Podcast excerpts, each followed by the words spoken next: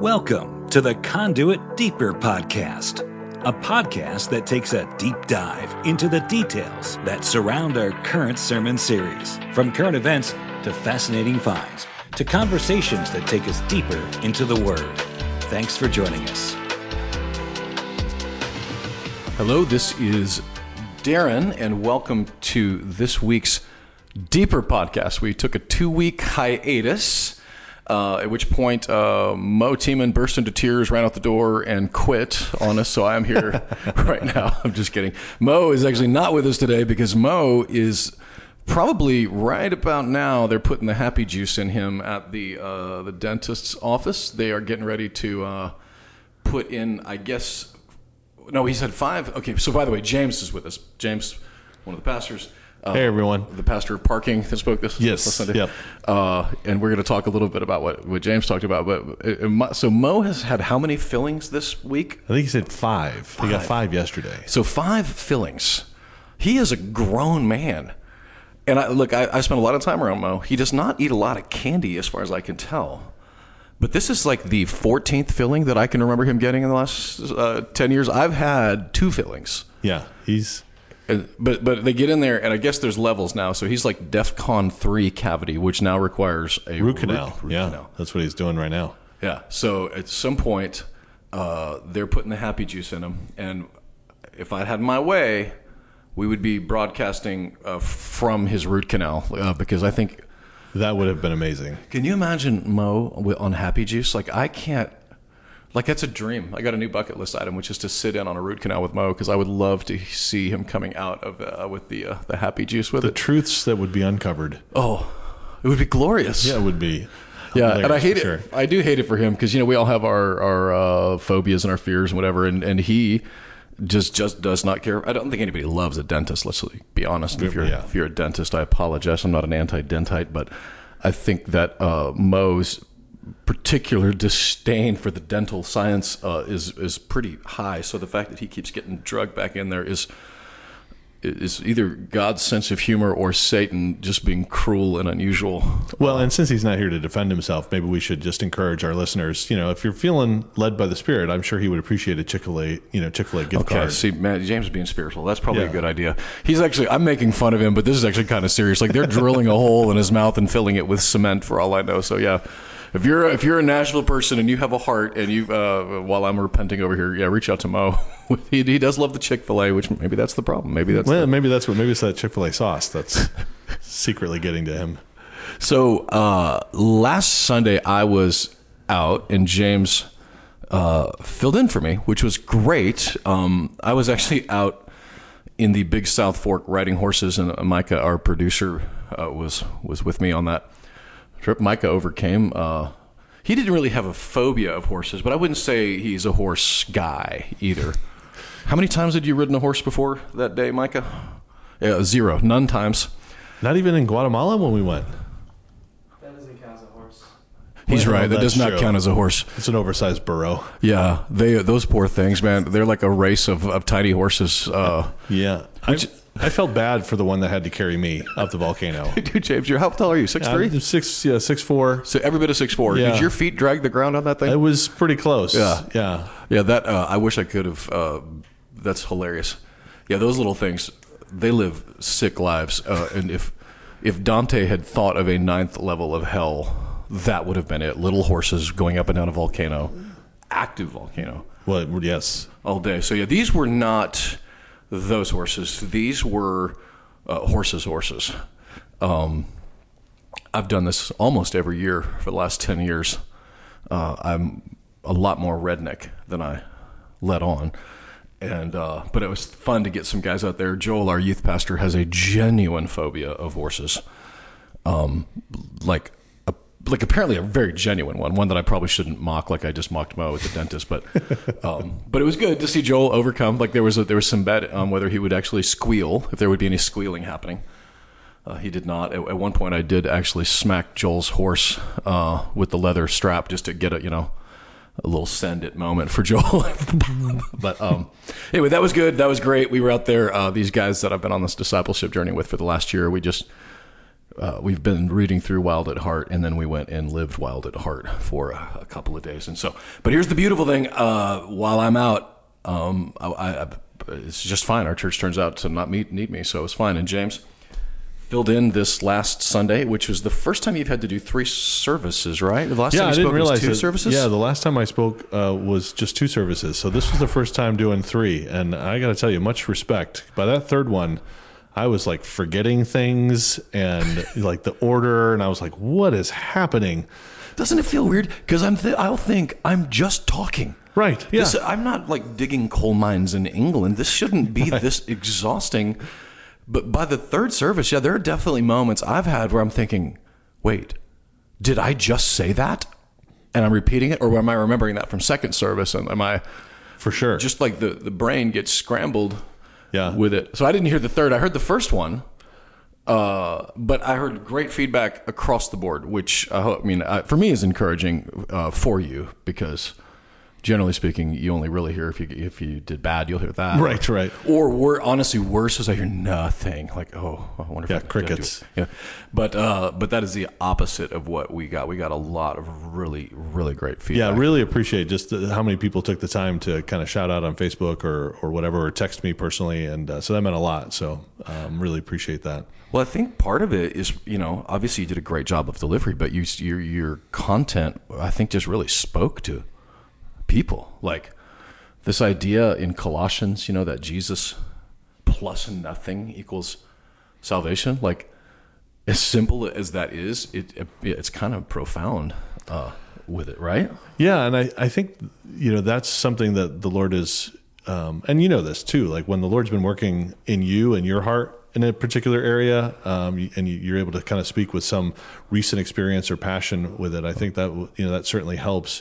Uh, but it just also felt like it was necessary for the day and age in which we live, where there's so many people, I think, vying for you know uh, truth claims or they they've got the corner on Jesus and and Paul you know just kind of even I mean this was stuff that was happening you know not even 20 years after Jesus leaves the earth Right. and it's still just as true today that you know no it's Jesus plus nothing Yeah, and I don't know if it should be encouraging or discouraging. I can never remember because on the one hand, it's encouraging, thinking, well, there's nothing new under the sun, total biblical idea. On the other hand, dad gum, can't we get this figured out? Like, is it can't Yeah. be that hard? Um, you grew up. I've I've always been. Uh, how do I say this? So I'm fascinated with all the jet streams of Christianity because there are they're all there are so many of them out there, and my previous life in the Christian music world. I'd sort of swam in all of them, you know, the Assembly of God, the Southern Baptist, uh, even Catholics would would book when Kutless did the uh, Sea of Faces video. There's a scene where like the communion spills all over, and it's like this whole thing about communion. Your body's the bread, whatever. Uh, and the Catholics went nuts, man. We got like 20 Catholic gigs that year from like because they love the communion. Uh, but there was one jet stream of Christianity. Uh, that's not true. I'm about to make a connection I had not made before. There were two jet streams of Christianity that didn't really care for what I did for a living. Okay. One was the one you were uh, in, the other was the one I was in, which uh, we had our own world. We had our own. Uh, so if you were to go to a conference in the world that I was in before, it's the exact same people at every conference. They know who they are. I would say their names. You would have literally no idea what I'm talking about. I could sing a song. You would have no idea, but anybody that was in that world would know you were in the same kind of world, just a whole different version of it. Like I was in the very charismatic version of it, right but you were in a. w- Would they be cessationist? oh 100% Yeah, yeah. Yeah, although it was interesting. I mean, I, we've talked about this before. They were cessationists as far as like sign gifts, but the miraculous they were not. Oh, interesting. Okay. Yeah, so that's you- right. You did say that. Yeah, so the supernatural they were very much all on board with. Okay. But just not like specifically Yeah. like tongues would probably be their their, their Yeah, that'd be a jumping one. off yeah, point. That would yeah. be their jumping off. That's our point, yeah. jumping off point. Um, that's interesting. But because here's what I've what what has resonated, and I, we were just laughing about this. Uh, we got at a sermon prep meeting. I didn't know anybody from that world before, mostly because ain't nobody calling me from the IFB booking Kutless or anybody that I represented. They were, Yeah, yeah, they were they were basically wolves in sheep's clothing. yeah, they were praying for us or not. Um, and the, but the world I was in, they weren't because they already had their own uh, people. Like they weren't bringing Kutless into their conferences. They had, you know, Yeah, they were not as cool as Kutless, but yes, we had our own Yeah, right. people, if you will. but the, there was one similarity in them. And again, all jet streams, we all believed that Jesus was crucified, resurrected on the third day, you know, the, our salvation, grace, salvation, all that. So we're all going to be in heaven together. I truly believe that. Uh, and I took away a lot from what I, the, the traditions that I was around. But the one thing that was similar for me that I think came from yours as well was that uh, that grace was not the point; it was the starting point. It was by grace that I'm saved, and now I got to get to work. Yeah. whole lot of stuff I got to do. Um, if I do this, uh, you know, X, Y, and Z. And I remember when Mark Bourgeois, uh, who's another from your, your background, uh, he said he loved it uh, because he's a competitive guy. He's very successful in business. He said I knew what the rules were. If I do one, two, three, and four, then I'm going to win and I'm going to succeed. And so for him, it was that was one of the attractions of it. Uh, for me, the bummer of it was I couldn't ever do one, two, three, and four. So I was busy hiding because it was like I was I was too ashamed of it. For me, the journey out of it when I first heard the idea that by grace you are saved, and you know even Paul saying it's for freedom that he set you free. Why would you go back to the law again in Galatians, which is another set of rules? When I first heard that, it was I thought either this is the best news I've ever heard, or this is heresy, and there's no middle ground. I couldn't think and it was a journey for me for a while that it took me to that like what what was it like for you because you get you were all in you went to the bible college uh, you met Yeah. your wife at a bible college there Well, and it really started, um, you know, in terms of the Bible college thing. I only did that because that was all I knew. Like I didn't know that there were other jet streams out there, and, and if, even if there were, like what would be an acceptable jet stream? Like I didn't want to misstep and then end up somewhere on the other side of the spectrum. Uh, but for me, I remember I, I have this distinct memory of a Wednesday night service. Wednesday night church. I mean, can you believe that like churches used to do that You know? every wednesday right, yeah. That, and that was on top of Sunday morning and Sunday night Sunday night, service, you know. Um, and certainly in my tradition, like the most spiritual people went to all three. oh absolutely and sat up front Oh, yeah, one hundred percent. And but I remember listening to people drone on on this hymn that you know we had sung for the umpteenth time, and I just remember looking around, going, "There has to be more to it than this." Hmm. Which how old were you when you, I, I was a, a freshman in high school, uh, and I just remember going, "There's this can't be like it." And, and I don't remember if it was this profound, but you know, there there has to be more to it than just showing up three times a week and trying not to sin. Yeah. and and so that really set me on a journey. Yeah. You know, and, and I was like, man, if, okay, so if this is it, like if it's King James only and whatever, then I want I want all in, right? I, I want to figure it out.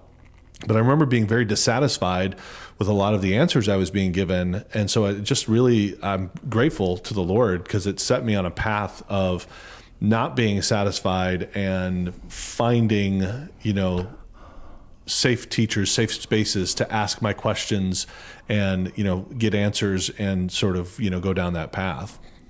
Yeah, yeah, because you're right. Safe is a great way to put that because uh, you ask the wrong question to the wrong person, Right.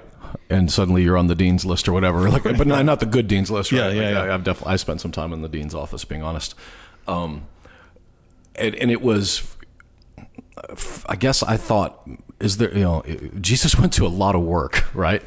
Uh, be crucified, buried, resurrected. There, you went to a lot of work. If this is it, that felt like a lot of work for what, what, what we were experiencing, what I was experiencing. And what, could there be more? Um, and could this, um, you know, could the grace really be amazing? Because the grace I had didn't feel amazing. It felt well. That's that makes sense. You know, Yeah. This grace made sense to me. If I do this, then I get that. If I'm well behaved, then I get that. That that is that makes that's logical. That's that's not grace, and that was a problem for my theology for a while. Like I wonder how I, you know, live in this grace that, that the Colossians that Jesus speaks of that and then wondering why does it even matter right Does Right. it is it that important for us and uh, and I can say from experience that the the beauty of grace that it's like if your grace isn't amazing then it's probably not the biblical version of it like if if your grace makes sense um uh, there's a line in a Christian music song. You know, the problem with grace is that it's unfair. Like Yeah. I think that was a Switchfoot song, but uh, I don't remember. Um, Or the good old Newsboy song, "When We Get What We Don't Deserve." It's a real good thing. Ah, we got some Newsboys quotes there on you go. this. Oh man, I love those guys. Um, so you go to Bible college, uh, and we want to. I want to get to the meat of this teaching, but I'm curious because I dated in Bible college. Uh, uh, again, very rules and regulation. Uh, you know, and by the way, some of my rules were you could not have your hair below your collar. Yes. Okay. Now, this was in the era of uh, INXS, Michael Hutchence, and it turns out if you perm your hair and hang it down the front of your face, it doesn't technically go below your collar. So I, I definitely I pushed the boundaries of uh, some of the technicalities of uh, of this, and including with with dating. And but you meet Becca, who's awesome. You meet her at uh, this college. Uh, what's it like to? Um, what's it like dating in that environment? Because I'm assuming, like, did wait, did guys have to sit on one side and girls on the other, like when you were in a convocation, or would they at least let you intermingle there? Yeah. Well, so the the school we met at uh, was super rigid, um, and you know, male female interactions were to never be trusted, and were only you know basically a springboard for you know um, doing things that you shouldn't be doing as a you know a boy and a girl in college, um, and so it was just a lot of like fear mongering, um, and so yeah, so we met and uh, we could you know, if you ever wanted to date off campus, you actually had to one get permission, and then you had to have a chaperone that you also had to pay for. So that basically discouraged any off-campus dating because I was like, I can't even afford to take uh, Becca out to dinner, let alone pay for an entire other couple's dinner as well. Oh, so that's the etiquette. If you take them out, you got to pay for the couple as well, the chaperone. Yes, absolutely. fascinating. I know. Yeah, it was. So there's a lot of there, there were a lot of there, there were a That's lot kind of barriers. brilliant when you think about it. right. I mean, they really tried. They really tried to discourage. You know, so they were trying to keep everybody on campus in general. Is really kind of their ploy.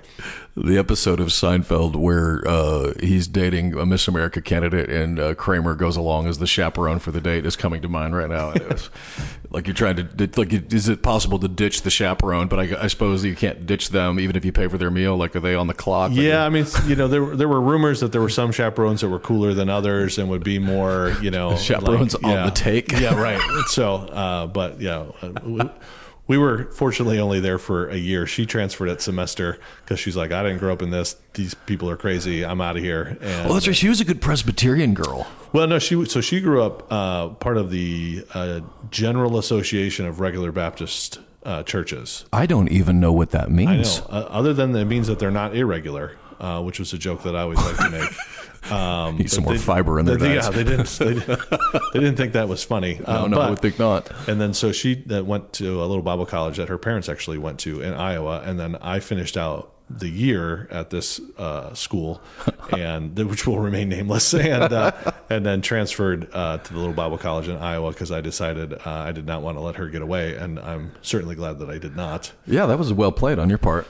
Yeah, and you know, well, and the beautiful thing is, is there was no alcohol involved in my courtship of her, and so she said yes, fully knowing what she was getting into. So you know, Yeah, that's a that's a win, by the way, because like uh, I think about all of our wives. If you if you signed up for this ride uh, to be married to someone in ministry, yeah, this is a crazy train that you're buying a ticket on. Like you better be called for that, including the guy being in it.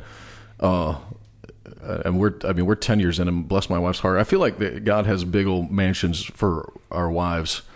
And I'm probably obviously there's no marriage in eternity or whatever, but I'm definitely going to be mowing her lawn for a very long time when we get there. sure. Um, so okay, from Sunday, you were talking. Uh, you, you you dove deep into Colossians. Could you give us like a 30 second overview of what you? Because I was going to, and I realized I'll probably not do as good of a job as you did, since you were the one that gave the sermon. Well, we'll of the- see if I remember everything. Yeah, yeah, yeah, right. Because after that third service, I'm like, my like- mind is flush. And I, I hope it was good because I don't remember anything I just said. Yeah, no. So basically, uh, just looking at Colossians chapter two, and Paul is writing to this group of believers in this town that in a group of believers that he never met. He didn't plant this church. And he's essentially warning them that hey, you know, there's going to be groups of people that are going to come and try to distract you from the singular truth, which is that all you need is Jesus.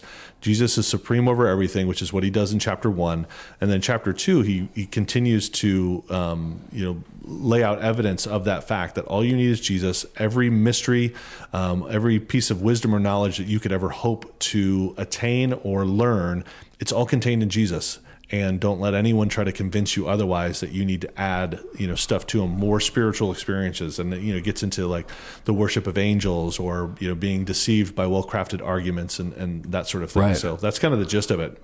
And that is i mean so timely. And i you know like we were just saying i don't know whether i should be encouraged or discouraged that here we are 2000 years later and we're still having the same conversations because the idea of a works-based salvation is not just in a church setting right now our culture like our our cultural catechism if you will is all about works in Western culture. If I work hard enough, uh, if I do this good enough, that's what we're being told from, the, you know, I guess what's kind of borderline hilarious and also terrifying is that most voices coming out of radical progressive corners right now are literally just reframing a works, a, secular humanist version of works based salvation um, just three weeks ago. He's deleted the tweet now, but um, Raphael Warnock, who is a congressman and a, a pastor in in uh, Ebenezer, I think it's Ebenezer Baptist Church, right? Yeah. Don't don't quote me on the church name. I might get that wrong. He's from Georgia, but his tweet was the meaning of Easter is more transcendent than the resurrection of Jesus Christ. And I remember I've heard two or three progressives say this very thing. Because what they're really saying is whether he raised from the dead or not, it doesn't really matter. And, and I've heard like specifically in Easter sermons, which I'm like, well, why don't we all just go home? If he didn't raise from the dead, like I got st- I got a lawn that I got to mow. right But so he says the meaning of Easter is more transcendent than the resurrection of Jesus Christ. Whether you are Christian or not, through a commitment to helping others, we are able to save ourselves. Raphael Warnock, and that's a pastor saying that, like literally out loud. He deleted it because I think, and who knows? I mean, I've tweeted dumb stuff, sure but I think he meant it. Like it doesn't. It's not incongruent with the theology uh, that he has uh, purported.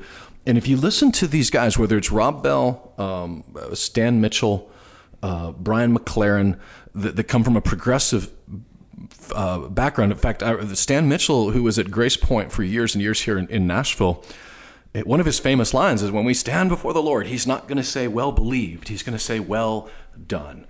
And at the basis of it, what he was trying to say was even if you don't believe 100% right, you know, Jesus is going to let you, and, and there's, there's this grain of truth in that, right? That, you know, some people believe in tongues, some people don't, some people believe this. But Jesus didn't leave any like room for the idea that uh, that that I could work my way into this. Like that, if I just if I really am a good person, like that's literally what that means. He's going to say, "Well done," not well believed. That that's the idea behind it. That we're like that was the whole sermon that he had. I think it's long gone from online. Um, and I think that why this is important the people that we're reading right now that you see uh, leaving the faith, you uh, and I both, and you talked about a little bit on Sunday, the young people, especially in their 20s, who are leaving the faith. Like the faith that they are leaving, uh, like I don't recognize it. When they start tweeting about it or writing Yeah. about it, or I'm like, oh, well, I don't believe in that. That's not good, the Jesus. And what they're rejecting is a works based religion, 100%. And and, and what they're saying is what you and I would have been saying at Bible college, right? This doesn't make any sense. Like, why am I, why do I got to be here Wednesday night, Sunday morning, Sunday night, and I got to wear a shirt and tie? My hair's got to be above the collar, literally with a picture of Jesus right behind me with long hair on the wall, and nobody's apparently got a problem with him having long hair. Right. They were asking legitimate questions, but they were leaving their faith behind and then turning to s- complete no faith at all, as opposed to the faith that uh, the the Bible, what, the faith that Paul talks about. Like they're not. When I read what they're rejecting, they're not rejecting Colossians. Like that's Right. not. And I know you spend a lot of time with people right now. That's one of the things that James does here at the church is he spends a lot of time with guys in their young twenties. And I mean, you're encountering these kinds of questions, right, from them, like as they're struggling with the, whether it's sex or theology or Yeah, one hundred percent. And you know, one of the things that I think stands out to me is that, like you said, I, I get their questions and I think they're legitimate and they should be asked. And, and these spaces that they're walking away from, they should walk away from those spaces because those aren't God honoring, you know, what Jesus was about places. Yeah. Uh, but I think the danger is that they're believing this lie that, that the version of Christianity that they were sold or were a part of for so many years that that's that's you know indicative of all believers. Yeah. and that there's not this beautiful tapestry of multiple swaths of people who are loving and following Jesus, and there's lots of them out there that are legitimate. Uh, that you, they're not you know, um, spiritually abusing people, that they are trying to be genuine to the truths of Scripture, uh, that they are trying to, you know, um, challenge the, the, world's social issues and tackle them from a, a Christ, God honoring perspective. And so that's the part where, you know, I'm trying to help them see, like, okay, well, if you don't like this, that's fine, but don't just assume that the way left progressive Christianity version is automatically got something to offer you. Explore that 100%. If you want to read, you know, authors like McLaren and Bell, and that's fine. But let me give you some other authors that you should also consider in your quest to sort of reconstruct your faith. Yeah. Yeah, because that you used a word reconstruct, and that's not the word that they are using in those circles. They're saying deconstruct, right? Um, and that if you, I mean, all that is is destruction. There's no right. That's not beauty. That's just mm-hmm. destruction. Uh, Josh Harris uh, is one of those that has uh, walked away from the faith. He's actually a, a, a writer now for The Guardian. Um, and he, uh, here's a guy that, and, and, he's still, so he's walked away from, and by the way, I think the same theological or similar theological background to where you had come from. And again, when I read his writings, I'm like, oh, I don't even know who that God is. Like that, I would reject that too. That's, that's gross. Right. Um, but he just wrote this piece for The Guardian just recently but one of the things he's talking about, like for those that have gone into where he's at, which is a fully atheist mode right now, fully, uh, as far as I can tell, um, agnostic atheist, the problem that he's experiencing right now is suddenly he has no way to give purpose or meaning or anything to what has happened in this last year.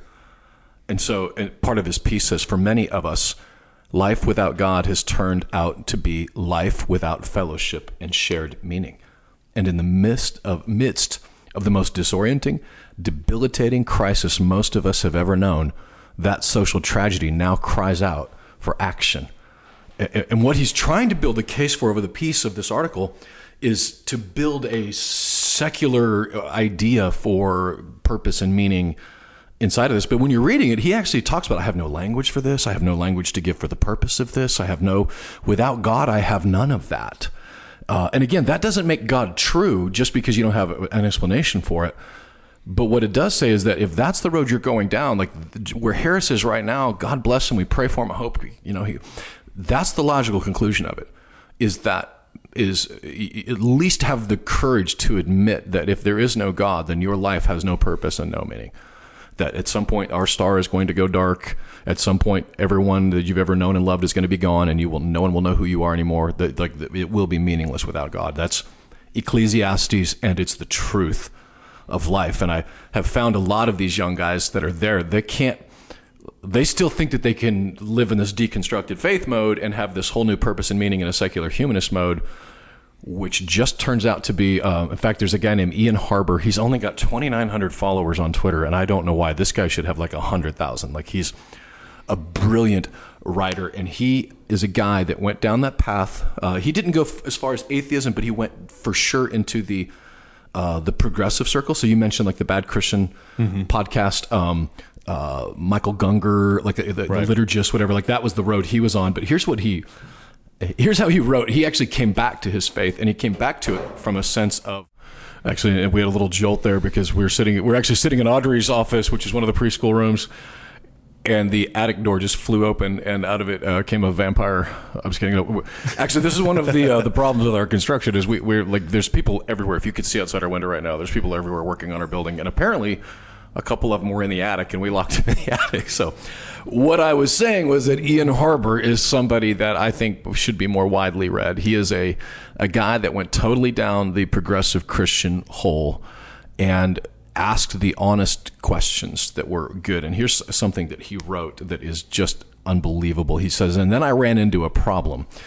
As I kept listening and reading, I realized I didn't have the tools to rebuild and I wasn't receiving any from these voices. Every belief I held had been neatly disassembled and laid bare on the floor for examination, but there was no guidance for putting something back together. Helping people deconstruct their faith without also helping put it back together again is lazy, irresponsible, and dangerous and isolating. The goal, uh, the goal of deconstruction should be greater faithfulness to Jesus, not mere self discovery or signaling of one's virtue. He goes on to say, as the liturgists' journeys progressed, they became increasingly lockstep with progressive platform of the political left. And this is this is what it really got me. It reminded me of the conformity of conservative Christians to whatever the Republican Party told them to believe. When the 2016 election ended, I had a strange experience. I shared the progressives' concern for the country, but I also saw them using the same litmus tests that the conservatives had used of my youth. Just now on the other side of the aisle. Now, if you held a historic Christian sexual ethic, you were backwards, you were a bigot. If you considered abortion morally wrong, you were anti-woman. Progressives had just become a, as a fundamentalist as the fundamentalists they despised, only now, instead of traditional values being the litmus test, it was wokeness. If you didn't toe the party line of the progressive orthodoxy, you were an outcast and a heretic. And I'm just going to one more paragraph of this. It was just so good. Wokeness was the new morality. Therapy was the new path to happiness Cancel culture was the new church discipline, and like uh, MTD, which what MTD. Uh, there was a, I said something earlier, and I can't remember what it stand for. There was conveniently no personal God to place demands on your life. Oh, moral therapeutic deity, uh, deism is what he's talking about. Uh, there was no uh, personal God to place demands on your life in any meaningful way. In this quote, progressive moral therapeutic uh, deism, Elizabeth Gilbert's trope is the only thing left, and this is what I wanted to hear. God dwells within you as you. There's no way to distinguish between ourselves and God. In this paradigm, we are God. And that's the progressive side of it. And uh, as far as progressive Christianity, and Paul was wasn't it like a pagan culture where it was just another version? Like they would have called it like paganism and like whether it's witchcraft or whatever. Wasn't he like that would have been the battle in those days was that was the competing religion? Yeah well there was there was two. There's you know you had a group of Jewish people oh, that Judaism you know, too yeah, right, yeah. You know, so they're they're spread throughout the Mediterranean as well. And so while they may have you know accepted the Messiah as Jesus there was still this temptation to pull them back into the the the law keeping um, methods of Judaism, right? So that would almost be similar to maybe probably sort of our conservative, you know, um, circles, sure. right? And then on the other side, you had these, you know, ancient um, mystery religions uh, that promised, you know, a higher level of enlightenment and understanding, experiences with the divine, and and basically you just had to follow a very very strict, you know, bodily discipline, a lot of fasting involved, and then you could achieve these sort of higher existential experiences. Uh, and Paul is basically saying to both of those things, no. Interesting. You know, stay focused on Jesus. Everything you could ever want and or need is found in Him, and just keep pressing in, into Him. And I think that's the part too that you know when when people are like discarding it and then moving to sort of this um, progressive Christianity, they're they're still establishing a set of truth claims. I mean, right. that's what I appreciate about Keller. It's like just be honest and say that you're establishing a new set of truth claims and then just at least tell us where you're getting those truth claims from. What are you basing them on? Yeah. So where where I can say is I'm basing them on the foundation of Jesus Christ and Him crucified, and the truths that I find in Scripture. What are you basing yours on? Yeah and you know and how do you know that that yours are legitimate if there's no sort of foundational piece? Because what happens when the collective you know and i think you know you're seeing that like in, in, the me too movement like everything that everyone thought everyone was sort of agreeing on especially like in terms of sexual ethics and, right. and whatnot now the rules have changed. Right. Right and and that, and then people, and some people that, like they feel like they're playing a different game and they're having to you know adapt all of a sudden when when you have the timeless truth of scripture uh, I feel like you're at a much better sort of uh, landing spot yeah. in terms of comparison. And maybe that's what's happening even when you see it not maybe I'm 100% sure it is what's happening in a secular culture. When there is no uh, plumb line for truth it becomes super nebulous and it becomes very fluid so when you hear comedians like Chris Rock and Jerry Seinfeld and even Steve Carell talk about like Steve Carell, like we could not make The Office today. That's what ten years ago that The Office ended its run. Right. I, you know, you go back and watch some of those episodes, and you're like, yeah, there's no way they could make those Right. episodes today. Yeah, there was uh, there was an episode of This American Life about a year and a half ago, and they were interviewing a young girl who was a, I mean, full blown progressive, woke, the whole production, and she used the word tranny in a tweet, and she was obliterated, crucified online. Literally, her entire world was up, and on a word that she didn't know she couldn't use anymore. And if you think back to the Office episode of Phyllis being Santa Claus, I mean, Michael calls her a tranny Claus, and it's like this hilarious thing. But but here we are, ten years later, and that would be enough to get them canceled in this culture. And the the the what you're describing is like this shifting sand of I don't know what's what's right or wrong anymore. And I think that that's what a lot of people, when you even hear people say, and polls show this out, the vast majority of people are actually afraid to say what political view they hold uh, uh, online. There, which I don't know who those people are because everybody on my timeline seems to be perfectly fine with it. But anyway, but apparently seventy percent of the people out there don't like to do that because they're afraid to say what they really think because they could be canceled or could be ostracized for it. And the challenge, and even atheists, again, back to the comedians, who would have thought that it's the comedians, right, that are leading us uh, with wisdom right now? Bill Maher talking about, like, that's one of his bits every week is, okay, new rule, right? And one of the new rules is you can't make a new rule about a word that we all agreed last week was okay, and this week we can't and act like we've just been like been this way the whole time. But if if you have no basis for a truth claim, then someone can make up a new one. And I think what's so confusing about the whole thing is nobody's in charge of it, so you don't know anymore. Uh, I, I've mentioned it, I think, in a sermon a couple weeks ago, but Marcus Luttrell, uh, the the lone survivor Navy SEAL guy, and he's being interviewed by Joe Rogan, and Rogan uh, they're talking about cancel culture. And Luttrell genuinely I mean I guess if you're a Navy SEAL you're doing push-ups when everybody else is watching TikTok. He genuinely has no idea what's going on. Uh, you know guy's been like shot you know to almost death pulled out of a mountain anyway and he's asking Rogan so who's in charge of that like the cancel like he's genuinely trying to figure out who's in charge of cancel culture and who makes the decision he wasn't even trying to be funny and Rogan like literally loses it he's like that's the problem like nobody's in charge of it we're just making it up as we go along and now what's genuinely happening is you've got in that side of it where there is no truth. Uh, and again, it's what's about works. It's not even about am I uh, not a racist. It's now am I anti-racist enough? It's not am I you know pro LGBT, but am I not you know anti enough? Like I have to really put this to it. And so you're you know even um, like Matt Taibbi, one of his uh, series in the last few weeks, uh, a couple months, is actually Meet the Censored, and he's literally uh, every week there's a, a new story of somebody whose life has been completely uprooted and censored, and he's every one of them he's bringing out are all liberal, progressive, secular humanists who are being canceled.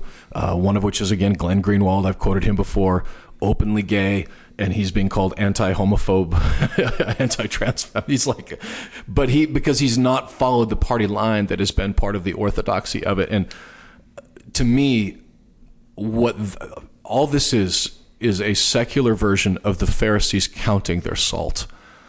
It's it's a it's a secular version of Muslims counting their couscous. When you go to uh, Morocco or someplace and and they invite you in for dinner, which is always a wonderful. They're very welcoming. They will count. Uh, they they will a lot of times serve couscous because in their workspace thing, if you get um, every couscous, every little one, is, is it a couscous thing or is it like a couscous, whatever it is? Every little grainy thing counts as one good work as opposed to a potato, which only counts as one. So they'll serve things like rice or couscous because you can multiply your good works to get into heaven. Uh, and I don't remember who said it. It might have been Tim Keller, but every culture has blasphemy laws. Yeah. Um, it just because everybody and you know what it is by based on what you're allowed to say and not to say. And so if you're going to deconstruct your faith, you're going to be Jesus plus secular wokeness, Jesus plus religion, Jesus plus whatever, it always ends up to the same thing, which is exhausting. Pharisees, you know, Satan's greatest trick was not prostitutes. His greatest trick was Pharisees, because Pharisees uh, live like they're holy, uh, and you can't possibly ever keep up with it. And to to, I mean, I don't think any, I don't hope anybody young is even listening to our podcast. But if you are, or if you're the parent of somebody who's young, know that these are le- legitimate questions that you're probably wrestling with.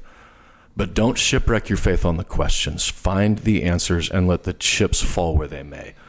Um, if if the internet had been around when I was going through my faith crisis in the 90s, who knows how many how much damage I would have done uh, while I was asking and wondering and because eventually I landed someplace and you know I've got a friend uh, named John that I've known for years and years and years. He was a lead singer of a very popular Christian band and he's going through this journey, but he's living it very publicly.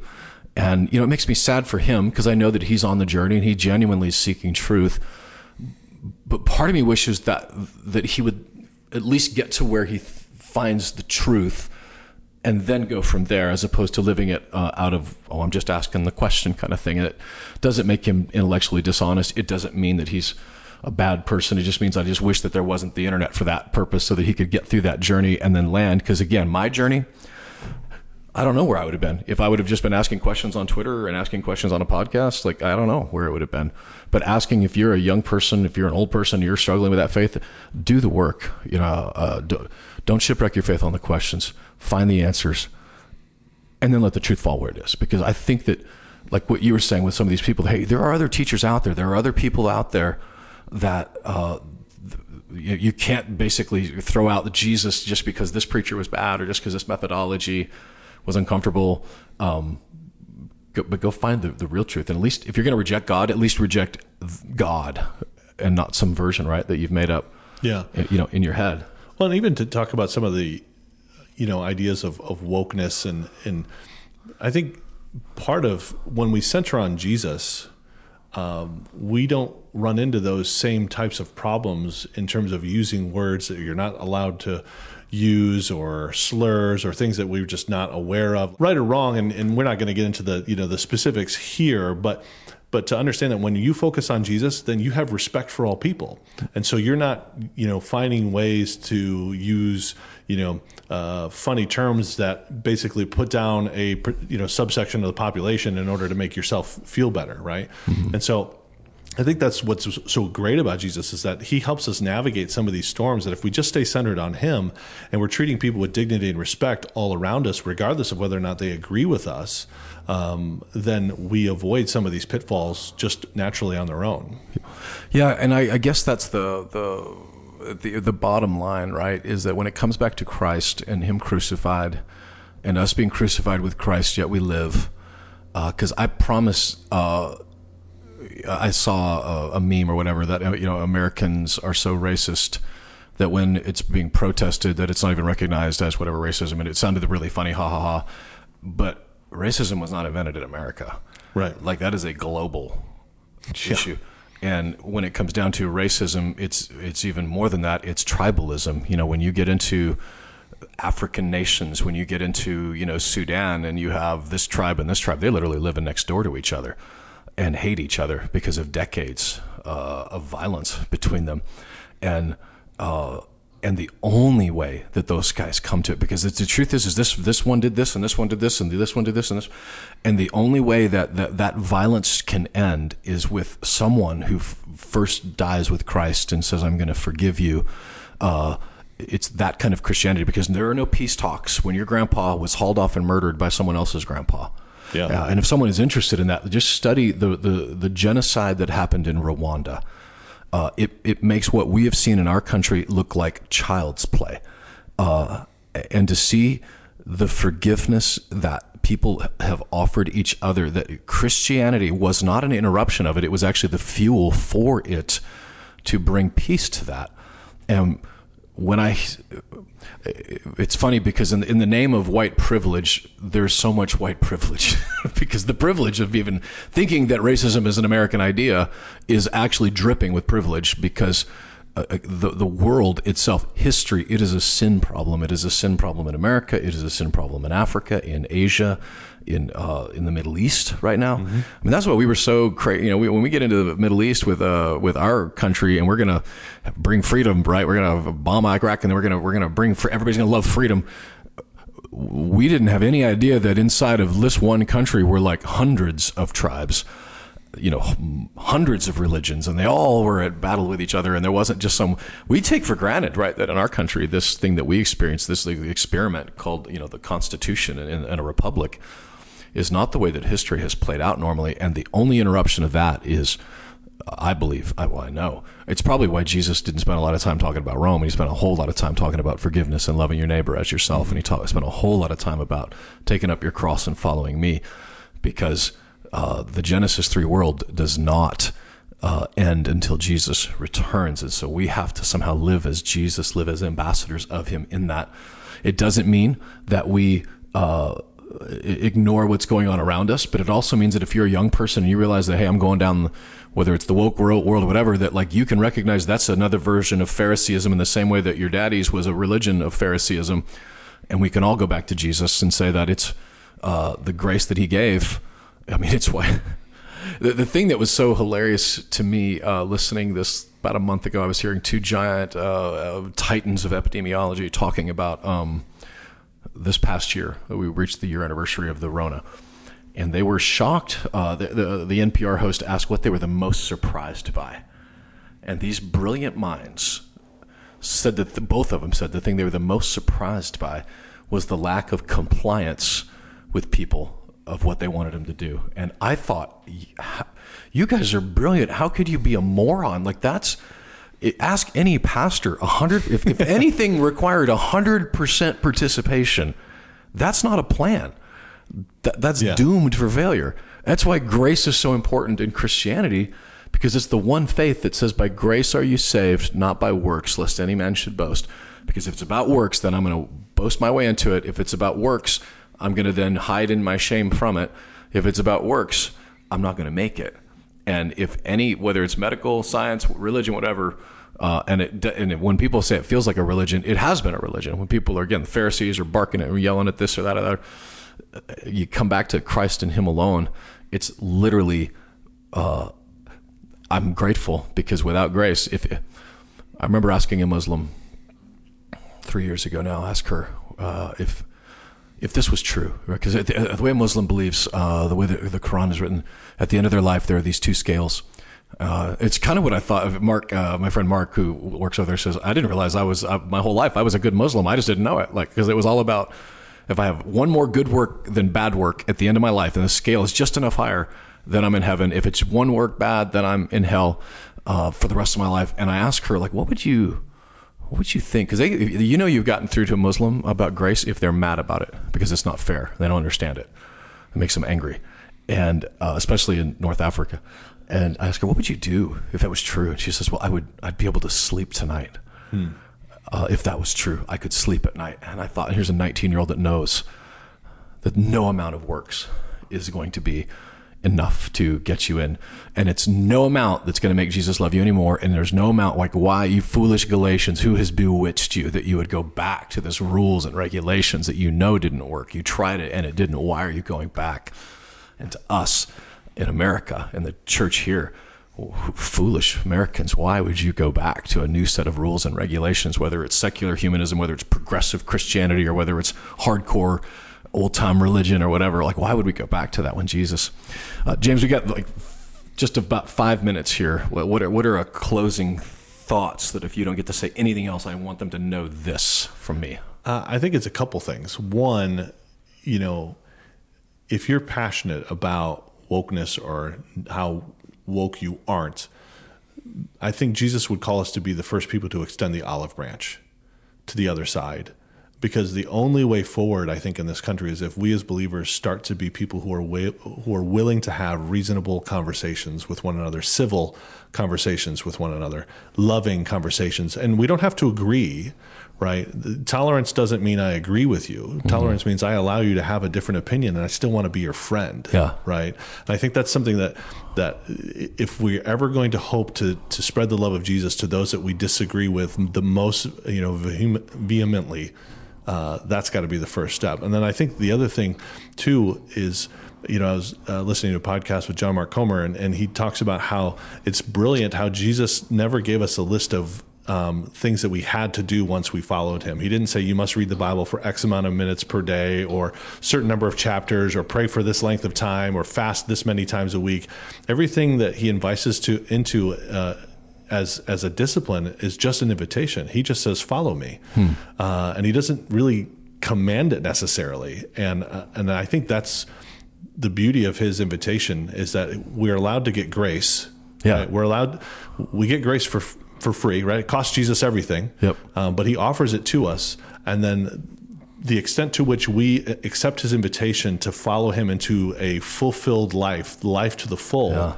Is what transforms our experience on this side of heaven, and I, and that's I just go back to that press into Him, and it's amazing that the the further you press into Jesus, the more the extraneous, distracting things in your life seem to fade. Yeah. Because all you're worried about is what is God calling me to do next? And and then the the gratitude and the outlook on life, the joy that comes from that, it just overflows and then it's contagious and people want to be a part of that. They want to know what what it is that makes you that way. Yeah, I- that's actually really good because that's like nobody in this room anyway would be suggesting just live however you want to live, Right. Sin as much as you want to sin, yeah.